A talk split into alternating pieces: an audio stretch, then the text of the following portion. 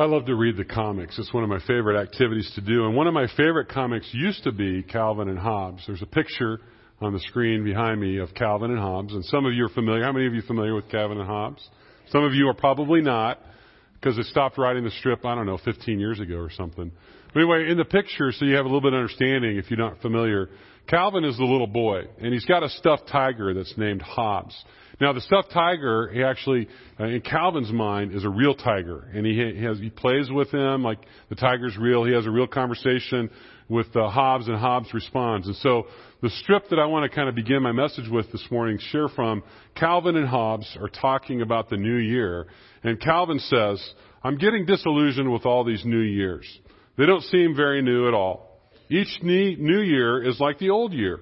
Here another year has gone by and everything's still the same. There's still pollution and war and stupidity and greed. Things haven't changed. I say, what kind of future is this? I thought things were supposed to be, to improve. I thought the future was supposed to be better.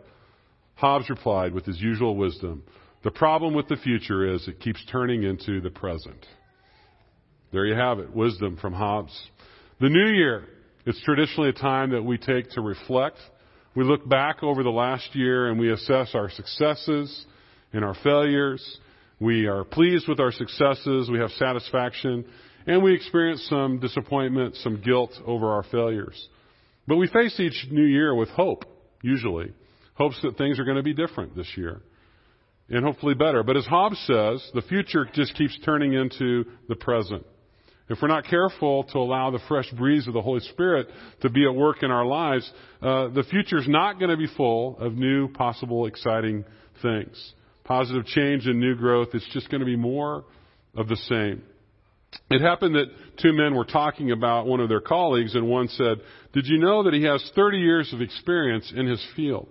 But his friend's response was, Well, actually, he doesn't have 30 years of experience in his field. He has one year of experience 30 times.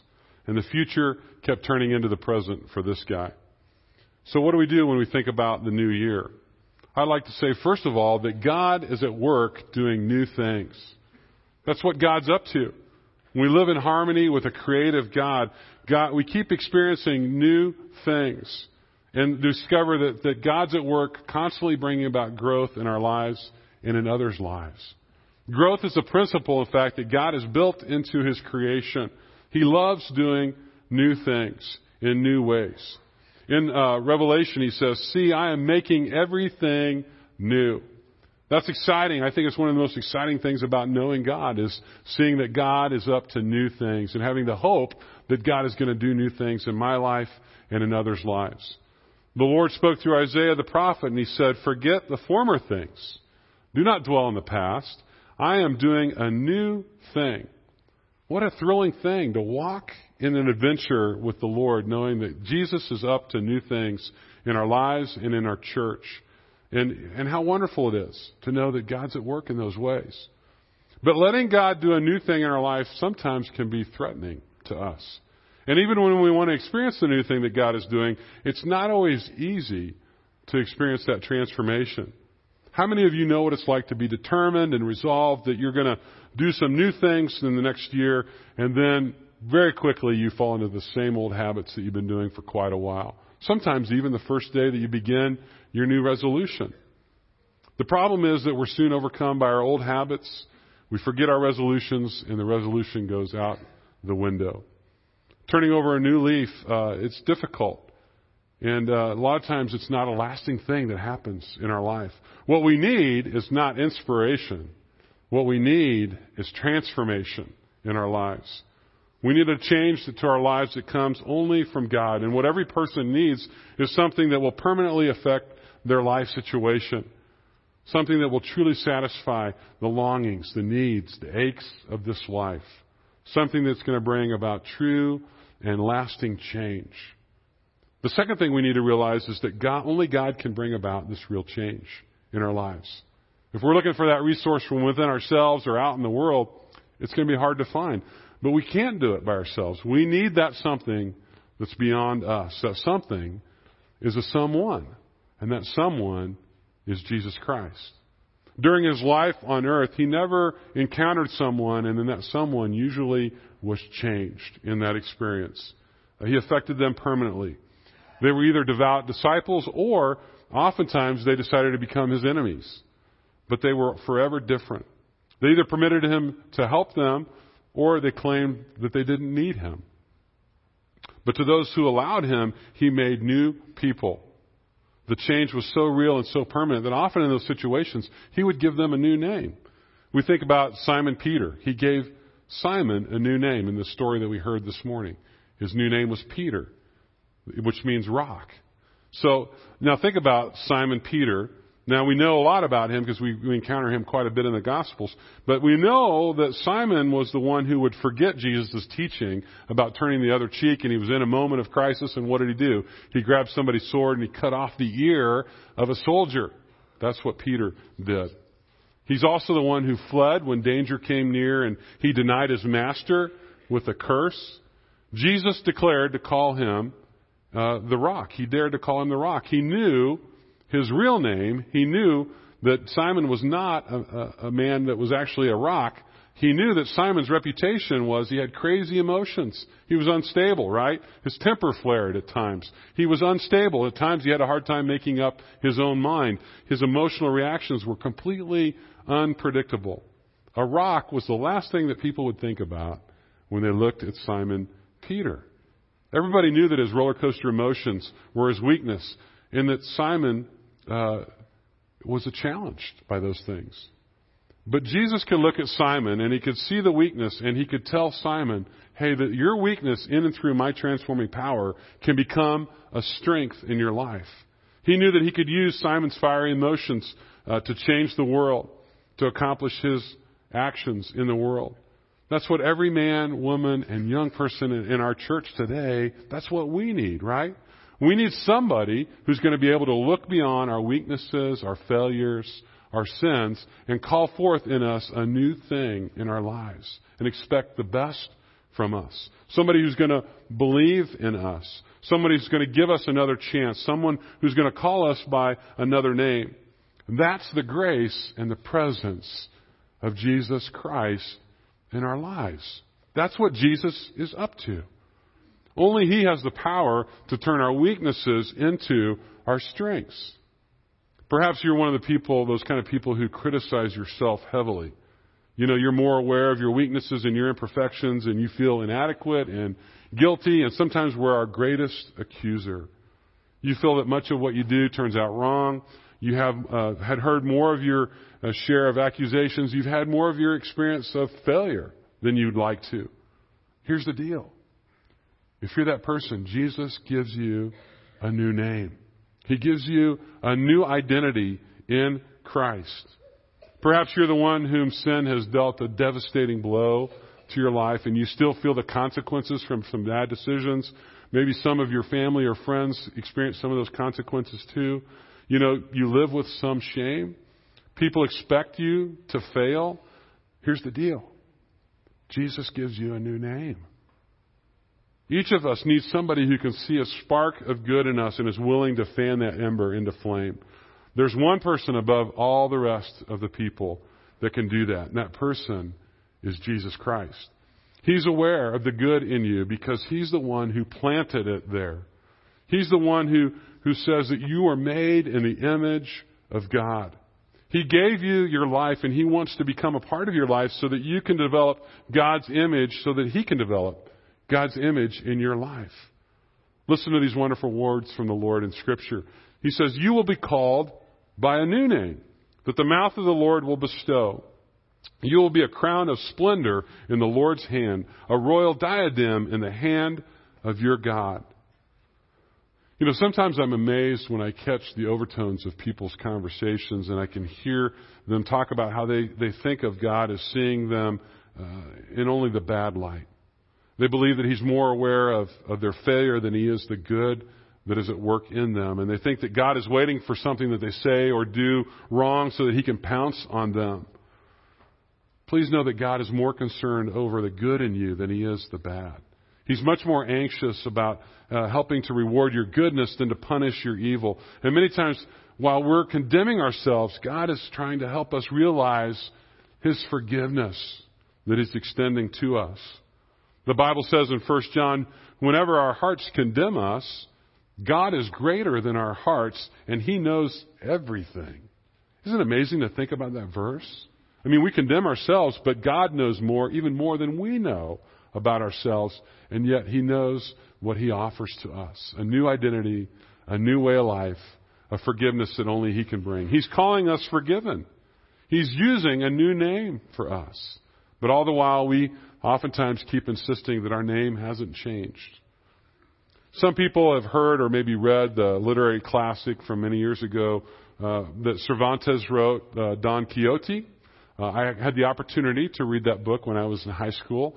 I say opportunity because I didn't think of it an opportunity at the time, but I, I did read the book. It's got a great story to it.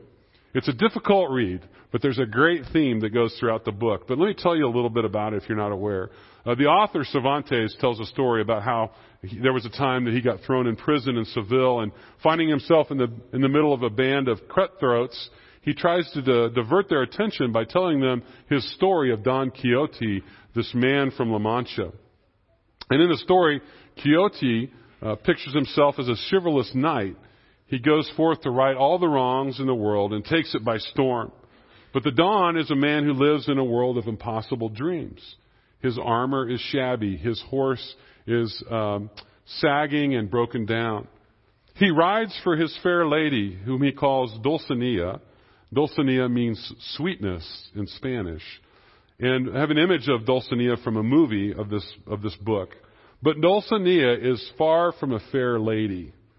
She is really the, um, the prostitute in a county tavern. And she assures Quixote that she's the most casual bride of the murderous scum of the earth. And her real name is Aldonza. And she actually resents Quixote's intrusion in her life and screams at him, saying she's no kind of lady. But the Don persists and he says, And still, thou art my lady. He has this illusion that, that he can see beyond what she really is, and he believes in her in a way that she doesn't believe in herself. But however, uh, when he says, when he looks at her, he says, I can see heaven when I look at you. And to which she replies that all she can see is a dream that's covered in rust tin. And soon Don Quixote's family tries to make him face reality. They don't think he's living in reality. And so they oblige him to see the world as it is and they shock him into reality. And as they begin to succeed in the story, Quixote's health begins to fail and his spirit begins to break. And he's at the point of giving up his impossible dream, but just at that moment, Aldonza comes into his room and she looks at him with grateful eyes and says, You looked at me and called me by another name, Dulcinea. Aldonza had become a lady, her life renewed by someone who dared to believe in her and call her by a new name. There are many times that it seems like God is foolishly interfering with our lives, much like Don Quixote. He sees who we are and yet insists on calling us by another name. He dares to dream the impossible dream for our lives. We often talk about believing in God, but we forget that, that, that, that God believes in us. He believes in our potential in and through Christ. He says he, sees, he, he is seeing, saying that he believes in us, but, but we often think of ourselves as failures before God and before ourselves. We yell and we scream and we flaunt our wickedness before Him, kind of like Dulcinea did before Don Quixote, refusing to believe that he could be serious at all. But all at once we begin to wonder if maybe this could be true. Could God love me after all? In spite of my failures, in spite of my sin, in spite of the things that I've done wrong in my life? Could it be that my life could be different? Is it really possible that, that the Bible is for real when it says, but God demonstrates His own love for us in this? While we were still sinners, Christ died for us? You see, that's what Christ was up to. When He came to earth, Uh, through power, the power of God's vision, God could see the brokenness in our humanity. He could see the sin. He could see the failure. But He could also see what the potential was in His creation. And He wanted to redeem us. He didn't want to lose us. He didn't want us to, to experience brokenness and lostness. for eternity. So Christ came. He could see what could be possible in and through God. And what about the verse when Jesus says, I no longer call you servants, because a servant does not know his master's business. Instead, I have called you friends. Could it be that our names have been changed? Could it be that, that while we're calling ourselves failures, He's calling us friends? Could it be that God is giving us a new chance, a new lease on life, a new name, no matter how many times we failed miserably or we failed? The third thing I want us to realize this morning is that God's new name for us means a new beginning. It sounds unbelievable, but it seemed unbelievable when God changed Abram's name to Abraham. Abram and Sarai were, uh, were childless. They physically could not have children. It was impossible. But God at that moment called Abram Abraham, changed his name to Abraham, father of multitudes. He made him a father of a nation. Sarai, he called Sarah, which means princess. What a marvelous and transforming imagination God has. How much, how much love God has in his heart for us. How powerful his spirit to take our failures and give us a future. How marvelous of God to take people who are headed nowhere and to give us a purpose to fulfill his plan for the world in the future. Can God really know all my faults and my sins and still love me? That much enough to give me a new chance in spite of my failures? Can He give me a new name? You know, when people talk about other people, uh, they sometimes say that person will always be that way. People can't change. They're hopeless. But God knows differently. One of the benefits of being in the ministry is that you get the opportunity to see people change dramatically. Sometimes in a very short period of time, sometimes over a long period of time. But to see God at work and bringing about significant change in people's life is really awesome and exciting to be a part of. And I want to encourage all of us never underestimate the power of God in your life or in the life of someone that you know. All things are possible with God. The book of Genesis, quite a bit of it describes the life story of a guy named Jacob. And from his birth, he was named Jacob, a Hebrew name which means supplanter, schemer, trickster, swindler. So if your name is Jacob, now you know what the real meaning of your name is, right? Okay, but that's what his name was. And he lived up to his birth name. I mean, that's who he became, right? He, he tricked his uh, brother out of his own uh, birthright. He deceived his father into thinking he was his brother. He, he also deceived and, and tricked his father-in-law out of his possessions. Not a great guy. But when the angel of the Lord came to him and asked him his name, he, when he replied that his name was Jacob, again, schemer or swindler, the angel replied that he would no longer be known as Jacob, but he would be known as Israel, Prince of God. Imagine, it not only changed Jacob's name, but it changed his heart as well. He was never the same again. And God gave him the new name not because he had become this new person. He gave him the name before he changed. That's what God's up to. You see, those who the world called tax collectors, Jesus calls disciples. Those who are called sinners, Jesus calls companions. Those who are called immoral, Jesus says are forgiven. Those that the world would describe as common fishermen, Jesus called as fishers of men. The, the, he, he tells a crucified thief on the cross, no less, that his future is going to be as someone who's an heir, an heir of paradise. What names have you been called in your life? What names have you called yourself? Jesus offers you a new lease on life, a new chance in this new year, a new name. A new year is also a time that we can uh, uh, give other people a new chance that we come in contact with. It's a time to try and expect the best from them. If we're going to receive this, these great gifts from God, a new identity, a new name, certainly we ought to be able to offer the same thing to people that we come in contact with. We're representatives of Christ. That's, who, that's what Christ calls us to do. So to realize that with a little bit of help and trust from you that maybe they could be different. Give people a new chance to begin anew with you. You and I are called to forgive those who sinned against us. If we can't forgive each other, how can we ever expect to receive this incredible love and forgiveness from our God? We serve a God who forgives our mistakes as well as our sins, and He calls us to do the same with others. This is why Jesus warned in the New Testament about calling other people names. He said in Matthew, he said, You have heard it said to the people long ago, do not murder, and anyone who murders will be subject to judgment. But I tell you that anyone who is angry with his brother will be subject to judgment. Again, anyone who says to his brother, Raca, contempt, is answerable to the Sanhedrin. But anyone who says, you fool, will be in the danger of the fire of hell. When we call people names, it influences their identity and their future. We're to speak the names that God would want us to speak to and with them. The book of Revelation gives us some really interesting insight. There are times when I read it that I don't quite understand everything that's in the book of Revelation, but it's an image and a picture of what will be in the future when God begins to bring uh, Christ. Christ returns again and talks about the new heaven and the new earth. And it also talks in a portion of that scripture, it talks about those whom the world has rejected because they dared to trust in God. It lets us see uh, how they turn out in the end, how God has seen them all along. The people of God who were looked down on by the earth are, are now how, how they're seen by God.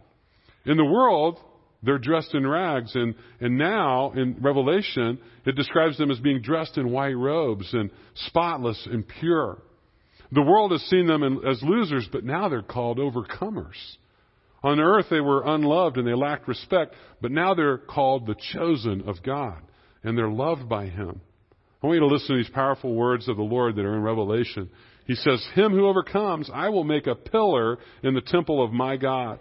Never again will he leave it. I will write on him the name of my God and the name of the city of my God, the new Jerusalem, which is coming down out of heaven from my God. I will also write on him my new name. What powerful images. This is Jesus speaking about our identity in him after that he has brought about complete transformation and we're present with him for all of eternity. Again, we hear the Lord in Revelation, a different passage say, He who has an ear, let him hear what the Spirit says to the churches. To him who overcomes, I will give some of the hidden manna. I will also give him a white stone with a new name written on it, known only to him who receives it. Here's the deal. We're not supposed to, to settle for the disparaging or the flattering names that the world gives to us. Don't be satisfied with any name or, or title that the world wants to give you until you've received your new name by God, the one He has given you and knows you by. All other names are false and frivolous. There's no name better than the one that He has called you. You don't need the accolades of the world. You don't need um, all that stuff. You need a new name and a new heart given to you by God. Listen to what He's saying to you. Listen for the new name He's calling you in spite of your failures and believe that everything can change by the power of the new name and the power of the presence of God through the Holy Spirit at work in our lives. Even when you've lost all confidence in yourself, He has confidence in you, for He sees what His Spirit will do and is doing in and through you in the power of Christ. His love is transforming and can make you brand new. Your new name will be a sign to you of the new you. Listen to what God says in Isaiah chapter 45. He says, But now this is what the Lord says He who created you, He who formed you, fear not, for I have redeemed you. I have summoned you by name. You are mine. When you pass through the waters, I will be with you. And when you pass through the rivers, they will not sweep over you. When you walk through the fire, you will not be burned. The flames will not set you ablaze. For I am the Lord your God, the Holy One of Israel, your Savior. You are precious and honored in my sight. I love you. Do not be afraid, for I am with you. God gives each of us a new name when we come to Christ. A new name is a new beginning, and He gives you this new name in the best of His love. In closing this morning, I've got some questions I want us to reflect on. You know, again, the new year is a great time to reflect in our lives. And I've got some questions I want to invite you this morning, maybe later today. They're in the YouVersion app. You can look at them tomorrow if you're off from work as you think about the new year. But some questions for you to think about. First question Can you remember the names you've been called? What were the names and who said it? You know, sometimes the names aren't so good. And so for us to receive healing, we need to be able to identify what are the names that we've been called by others. Second question, what kind of names have you called yourself? Sometimes we're our greatest accuser. What have we said about ourselves that is negative, that's discouraging? Third question, what kind of name would you like for God to call you? What effect would this new name have on your life? It might give you a clue to what God is up to in terms of doing something new in your life. Fourth question, why is it important for us to call other people's names, other people names that heal rather than hurt? You know, what we say to other people is really going to either help build them up or it's going to break them down or discourage them. We're called to, to say names that are going to heal. Five, think of some of the people mentioned in Scripture whose names were changed. The names did, always, did, not, did not always seem to fit the personality. Why did God do this? And what effect did it have on them? Just some questions I offer to you all to reflect as we go into the new year. But here's the deal God is always doing new things. Christ has come in the world that we might have a new identity and a new name.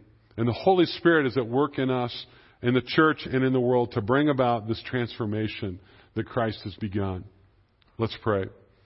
Heavenly Father, we're thankful for Christ's gift of His life, His coming, God in flesh, His life on earth that pointed us to the Father, His sacrificial gift of love through His death on our behalf, and the gift of your love and power through the resurrection.